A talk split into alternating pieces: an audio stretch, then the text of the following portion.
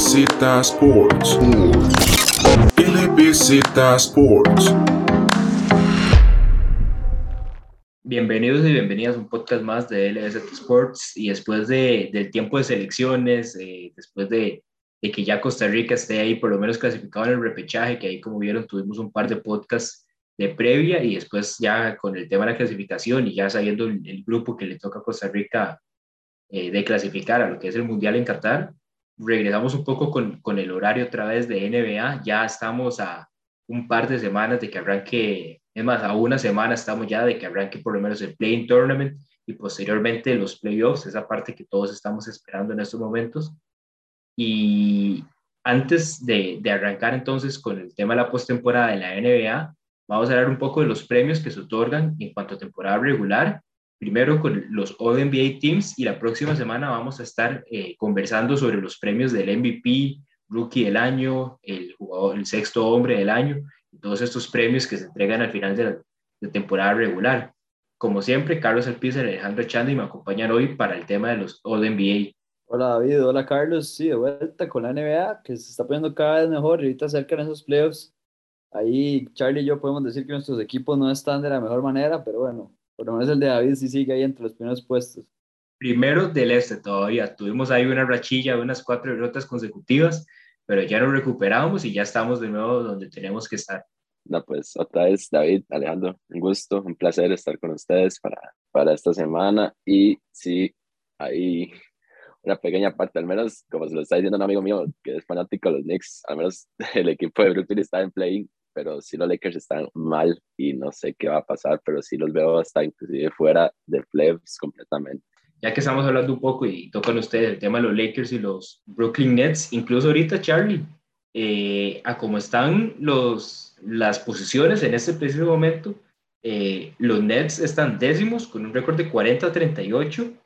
y bueno, si los playoffs empezaran mañana, o por lo menos el play tournament, tendríamos un matchup Brooklyn contra Miami en ese 1-8 eh, de, de, primera ronda en el este. Un, un, matchup bastante interesante por ambos, por ambos bandos. Y por el lado de, de Chandy con los Lakers,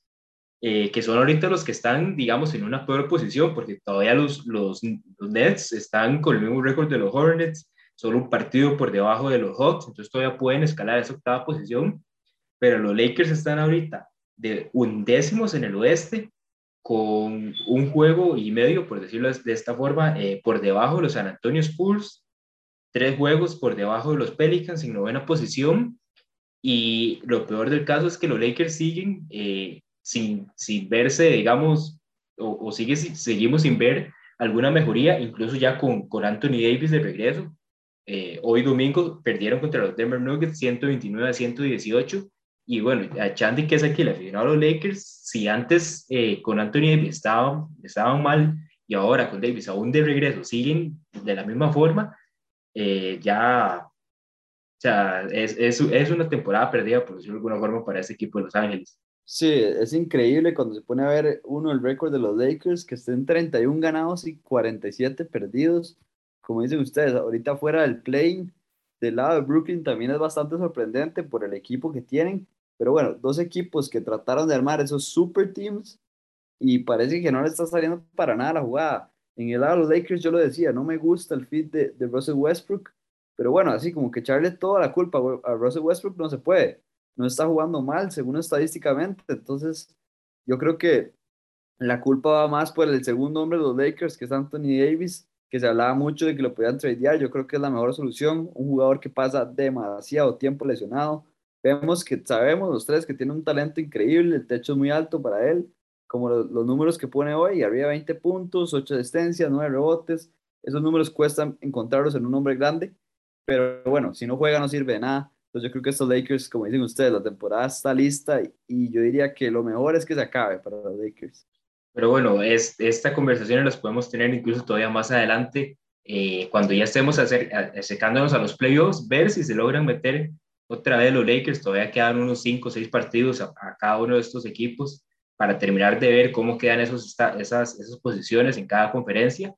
Pero hablando un poco de los All-NBA Teams, ahí podríamos llamarle un par de preguntas eh, que han estado dentro de la conversación, eh, en la parte de los medios, acerca de, de estos equipos y por ahí se las hago a ustedes dos eh, de, una, de una vez. Eh, siguiendo un poco la página de los Lakers, vemos a un LeBron que en estos momentos está liderando la NBA en, en el tema de anotación con 31.8 puntos por partido. Un LeBron que, digamos, ha sido, diría yo, el único punto alto eh, que han tenido estos Lakers esta temporada, o el único jugador que ha rendido en esta temporada. Y cómo, tenemos ahí la conversación con LeBron para estos All-NBA Teams. Ustedes lo tienen, el primero, el segundo, el tercero, lo tienen en alguno de todos estos equipos, porque a pesar de la producción que, que, hemos estado viendo de, de, LeBron, los Lakers están undécimos y al final eh, para el All-NBA mucha, de la, mucha gente toma en cuenta el tema de, de las victorias y dónde está posicionado el equipo. Sí, claro, va a ser un tema de conversación bastante amplio, el, toda la parte que involucre a LeBron, digamos. LeBron, solo por el hecho de, de la temporada que hizo, de la temporada que ha hecho hasta el momento,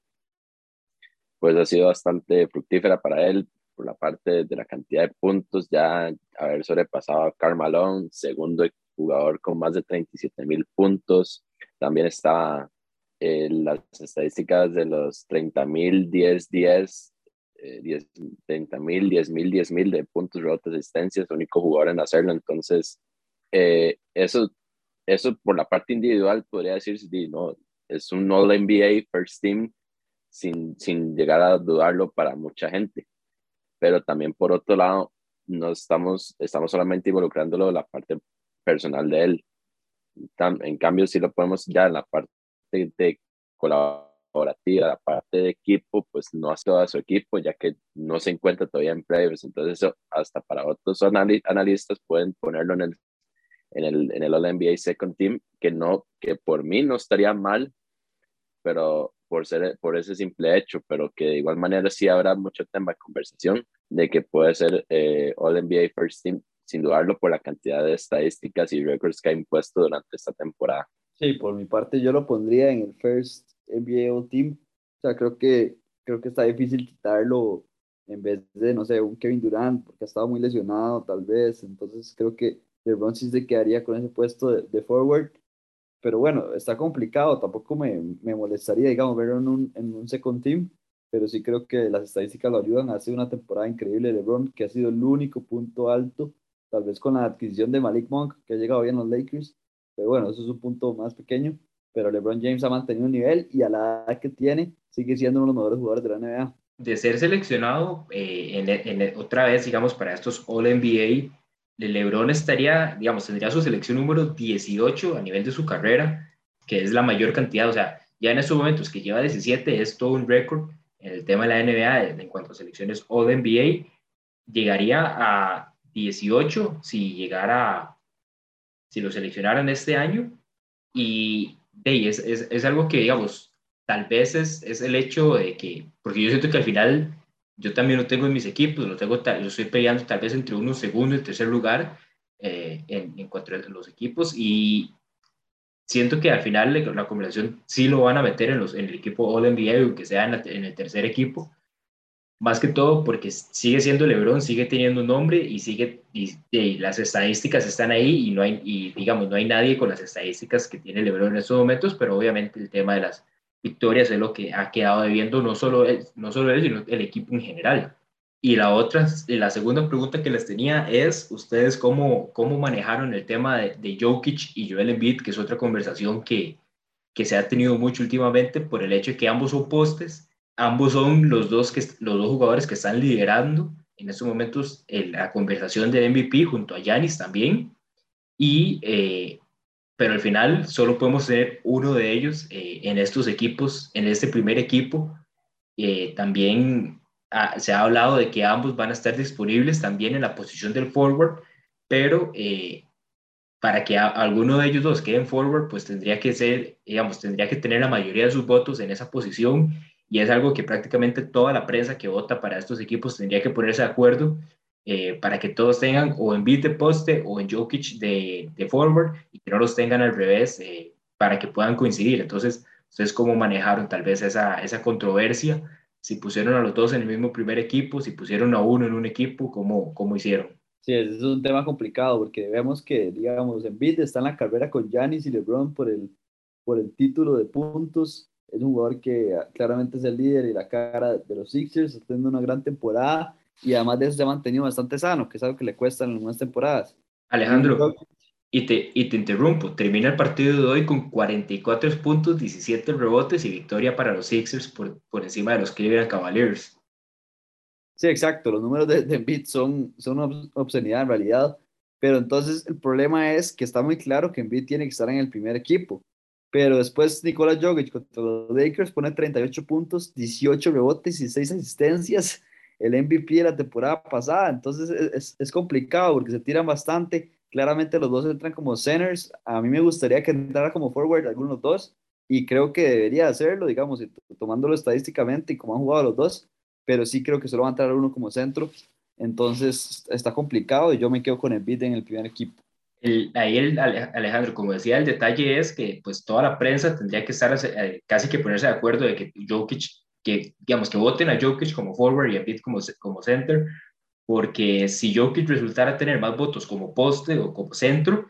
va a entrar como centro al segundo equipo muy probablemente, o, o Joel Embiid va a tener si tiene más votos como centro, va a estar en alguno de los dos equipos como centro. Entonces, ese sería el detalle. Carlos, vos cómo,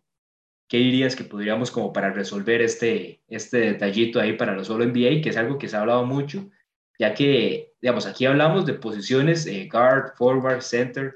pero ya en la NBA vemos a un LeBron casi que es distribuidor en los, en los Lakers, vemos un Jokic que es el principal armador del equipo de los Nuggets. Entonces, queda un poco como las funciones que, a las que tradicionalmente han estado acostumbrados, esas posiciones ya no aplican para estos jugadores. Sí, hay que recordar que el, el, baloncesto se ha transformado mucho en todo lo que es las posiciones. Vemos un Lebron que hasta ya fue campeón de asistencias en, la, en, el, año de la, en el año de la burbuja. Entonces no se puede extrañar uno. Vemos a un Jokic que a pesar de que tenga dos metros de estatura y que pueda colocar 30 puntos, 10 rebotes, fácil, también puede aportar sus 10 asistencias, que eso difícilmente se veía antes en los postes que supuestamente asistían. Solamente el único que yo, que podría ser el pionero de eso fue Will Chamberlain en su época de los 60 que por ser tan alto. O el mismo, o el mismo Arvidas Sabonis, que era también, fue como esa primera, como esa primera evolución del poste tradicional a un poste más, con más creación de juego. Exacto, y eso que para mí debería ser hasta inclusive Alvia Sabonis el, el pionero en cuanto a ese tipo de poste europeo, porque es también Jokic de Europa. Y vemos que eh, hay veces que todos tienen que llegar a tener una polifuncional, polifuncionabilidad dentro de la cancha en algún momento de, la carrera, de todos en general. Entonces sí, obviamente no es tan controversial, sino que hay que saber analizar bien cómo colocar a cada jugador en, su respectiva posición, que así se puede. Si de, si de mí elegiría un centro entre esos dos, solo por, por el hecho de votación y por el hecho de, de, de la naturalidad de, sus, de, su de su función y estatura, yo pondría a Embiid por encima de Jokic. Pero si se podría poner a los dos en el, en el, en el All-NBA First Team como power forward y, y centro, por mí sería lo mejor porque son dos jugadores que son muy dominantes y que podrían aportar demasiado en, en, en cualquier equipo que, que los pongan a que los pongan juntos.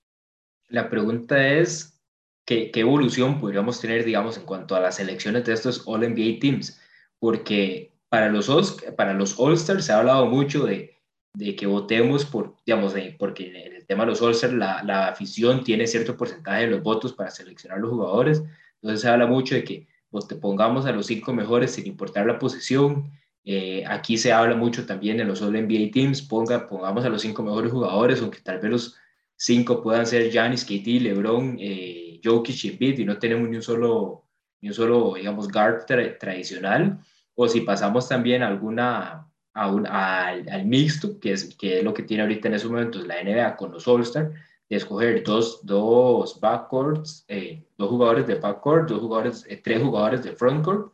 y, y, tal vez así sin importar, digamos, que, que dos de esos frontcourts sean, sean postes.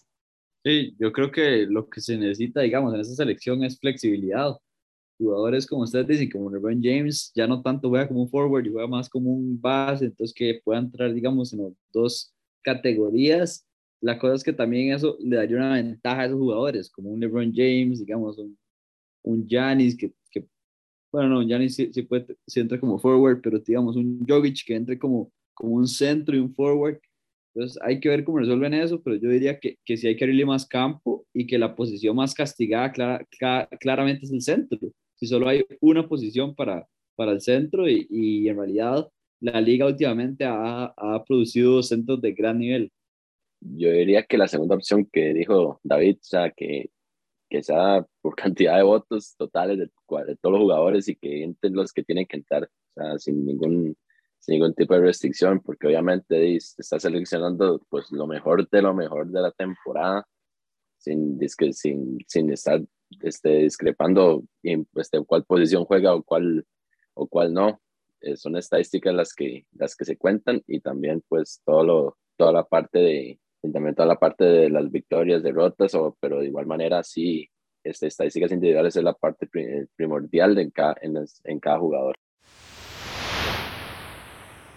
Bueno, entonces pasemos ahora sí ya a escoger, digamos, estos primeros tres equipos eh, con, los, con los mejores que hemos tenido esta temporada. Eh, Charlie, empecemos con vos y empecemos con, con, los dos guards que tenés, digamos, en tu primer equipo del de All NBA. Ok, dos guards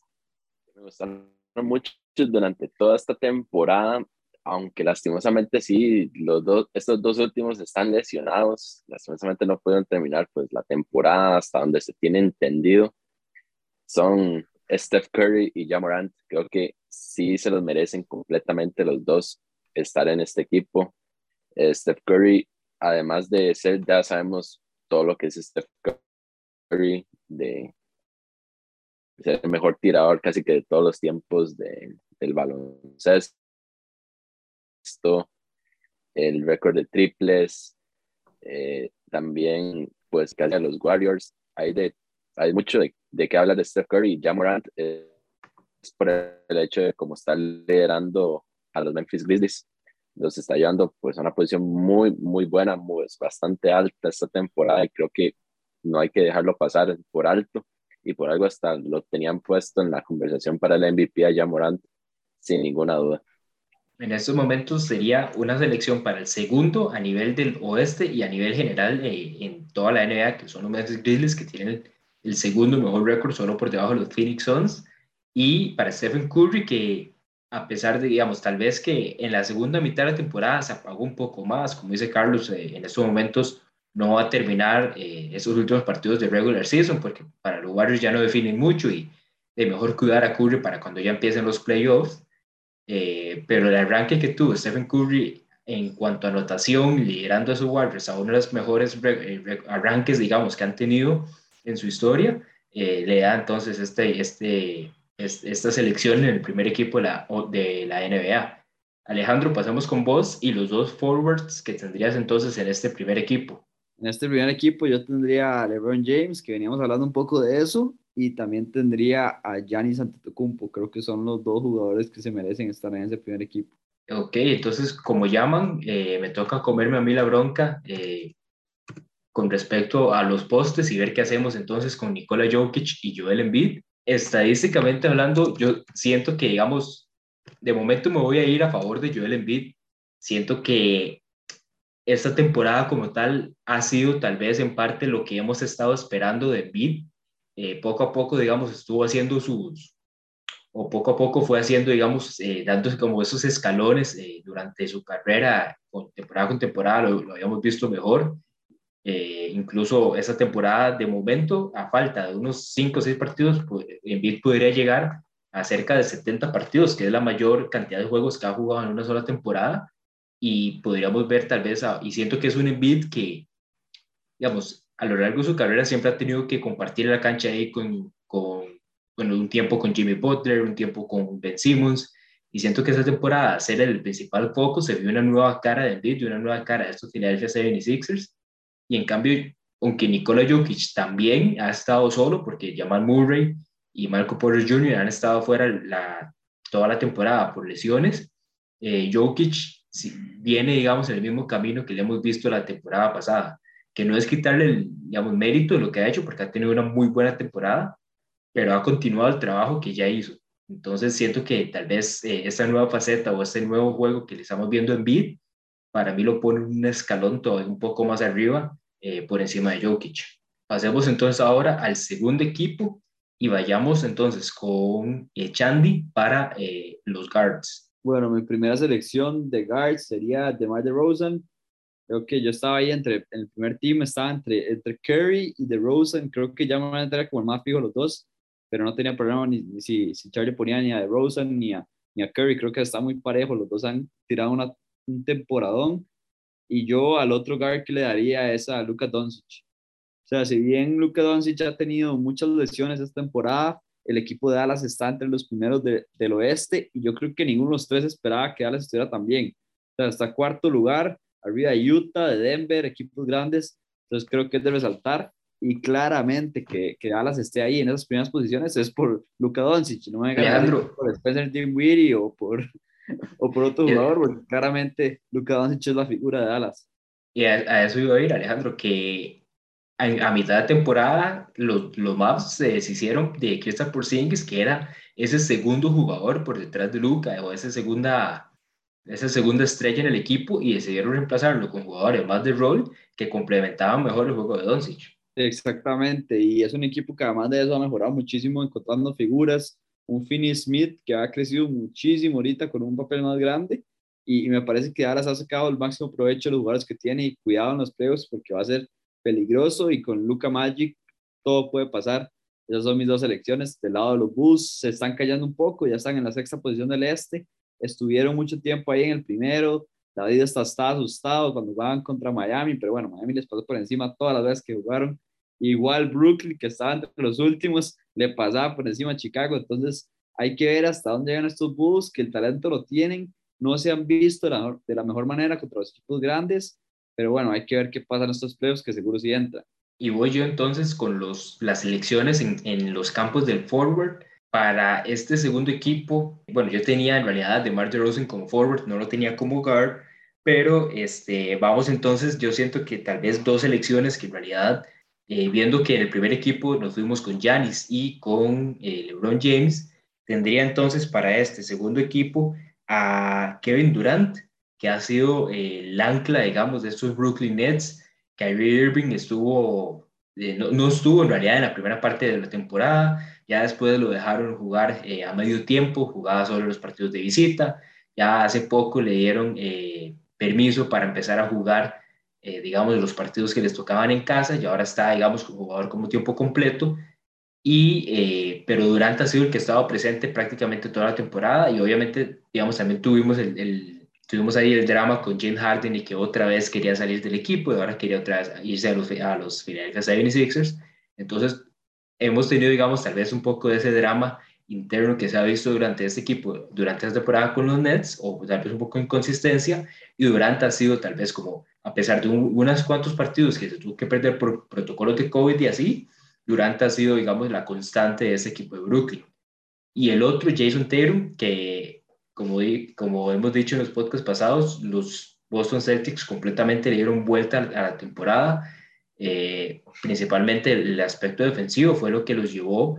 a, a pasar de, de estar en, en, posiciones de playing tournament a tener hasta cierto momento la primera posición en el este, que les duró como uno o dos días,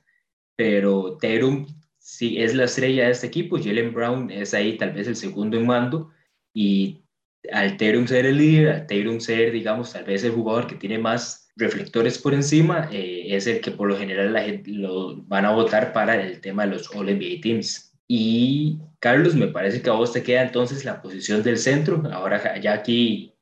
eh, con Embiid en, en, el primer equipo, ¿quién queda entonces para el segundo? Pues quedará el actual MVP, el, el Joker, Nikola Jokic. Habrá que ver cómo podrán solucionar este problema de, de cantidad de centros, que solo es uno permitido por equipo, pero ah, como estamos con el formato actual, que solo es un centro por cada, por cada All NBA Team, queda Jokic en el, en el segundo. Listo, entonces repasando un poco de, forma rápida, entonces tenemos primer equipo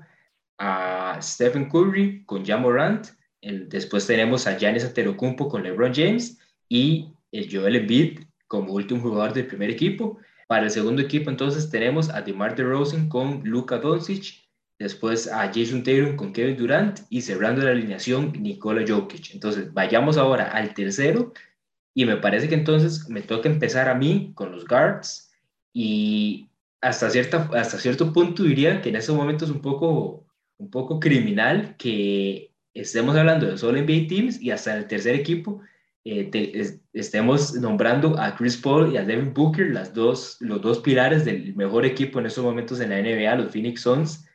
Eh,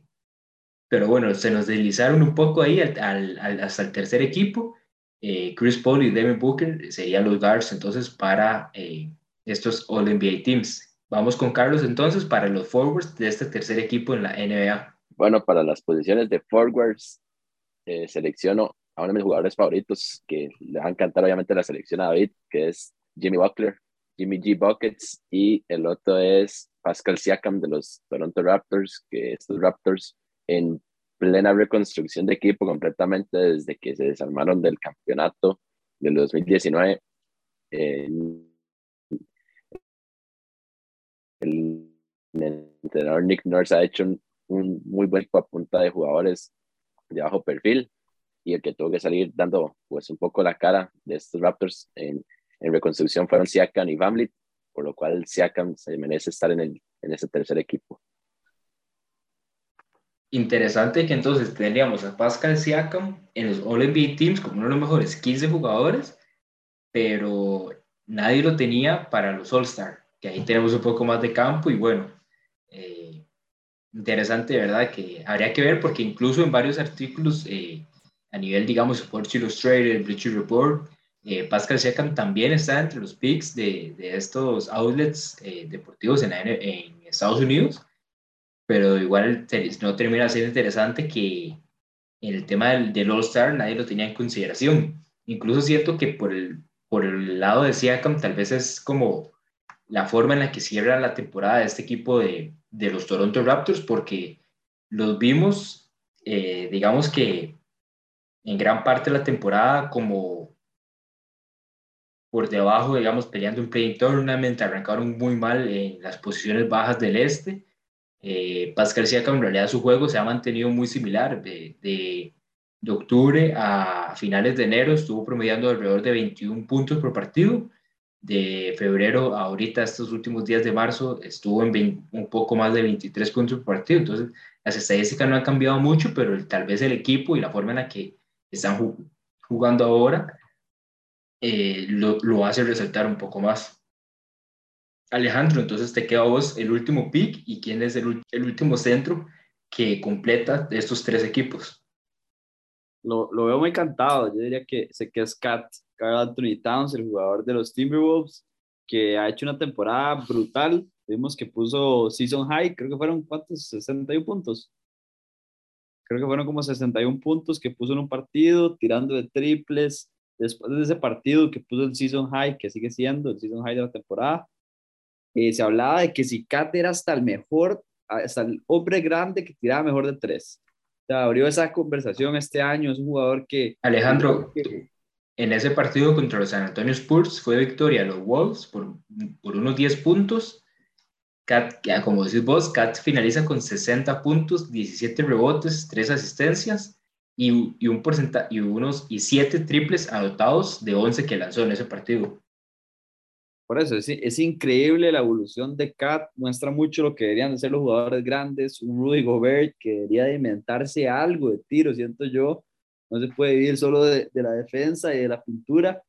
pero, pero vemos que es un jugador que ha evolucionado mucho su juego, que desde que llegó sabía que iba a ser una figura, pero lo que le ha costado son las lesiones, igual como en el caso de, de Joel Embiid, le ha costado mucho quedarse una temporada sana, fueron las primeras tres, apenas entró sano, bastante bien, siendo la figura,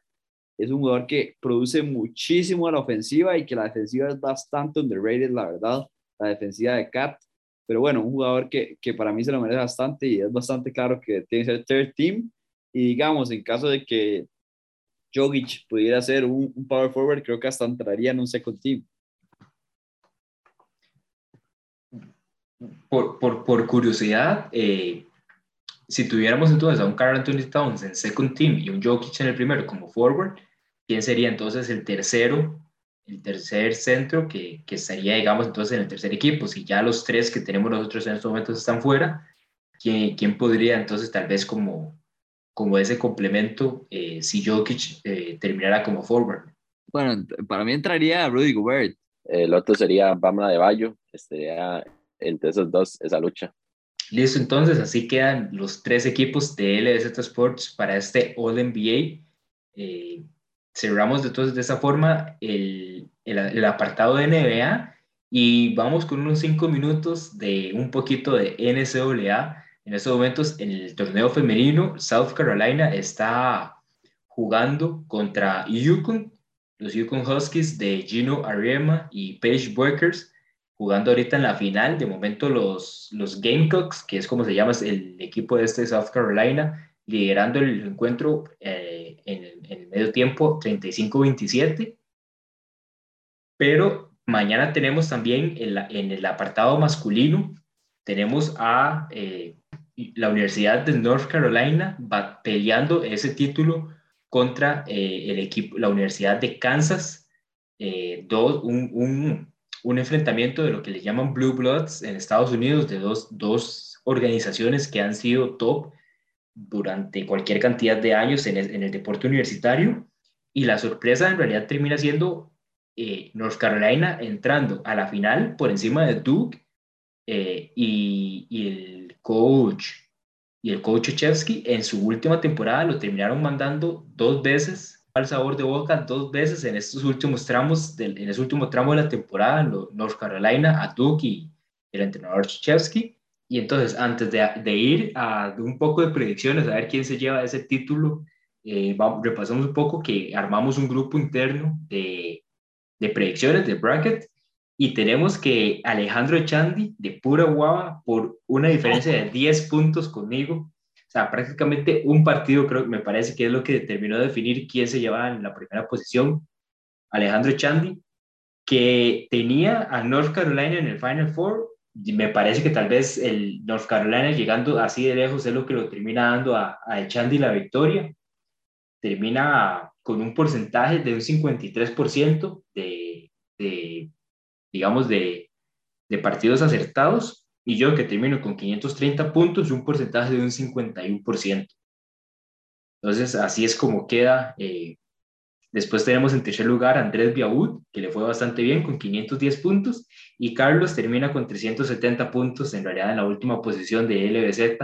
Tenía a UCLA ganando el título y llegando a lejos en, en la temporada, y en, y en la y en la realidad UCLA quedó fuera en, lo que, en el Sweet 16. Entonces, así no fue en este, en este primer año. Chandy se lleva entonces el título interno de, del, del bracket de la NCAA. Y entonces, y vamos a ver cómo nos va el otro año. Y entonces, ahora sí, den ustedes sus predicciones. ¿Quién se lleva este, quién se lleva este campeonato? Y tal vez hay un,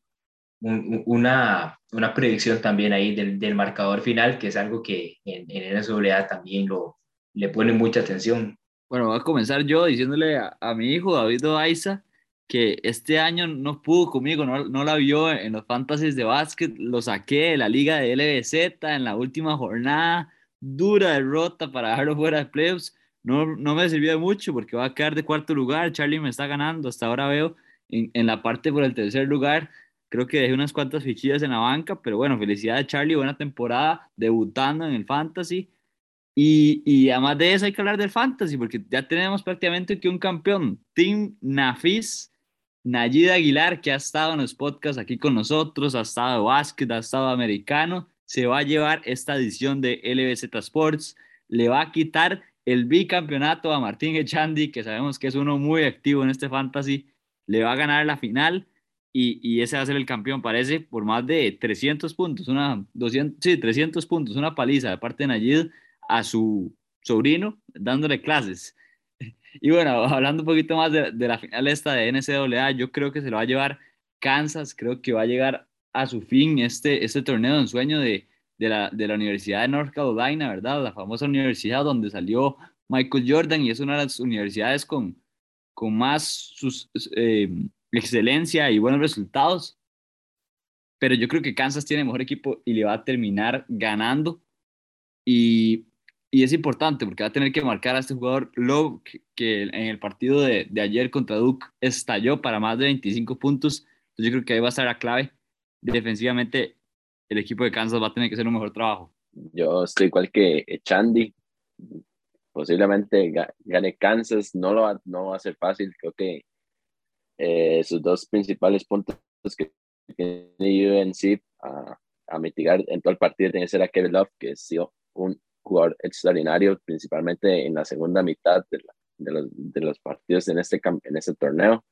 Y también marcar bien a, Armando Bacot, que es un excelente rebotador, casi está promediando 20 rebotes por partido en este torneo.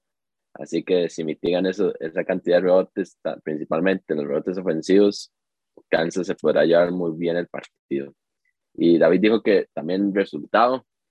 no voy a cambiar el que yo siempre puse en mis brackets, quedará 76-70 ganando Kansas. Dando entonces ahora yo mi predicción, ustedes dos se van con el, equipo favorito en apuestas. Eh, la temporada pasada tuvimos un Gonzaga Baylor con Gonzaga como uno, un favorito, me parece que era por unos 7, 8 puntos, y se llevó el campeonato Baylor. Eh, yo yo me voy, voy, a ir con el underdog, tal vez en este caso, pues un underdog de, en, North Carolina que estuvo, que digamos, ranqueó número 8 eh, por, por, su desempeño a lo largo de toda la temporada, pero en los últimos dos meses de temporada, eh, North Carolina ha sido uno de los mejores, me parece que era siete o cinco equipos de todo el país. Entonces, North Carolina llega con un, también siento que llega con un momentum eh, emotivo, digamos, al, vencer a Duke, el archirrival, eh, mandar a, al coach K en su último torneo, mandar a la casa temprano. Y siento que, digamos, en este equipo de North Carolina, en su cinco inicial, prácticamente es como un poco más completo eh, que Kansas. Vemos a un Brady Manic, eh, un stretch four que en cualquier momento se enciende desde la zona de tres, una, un Armando Bacot que menciona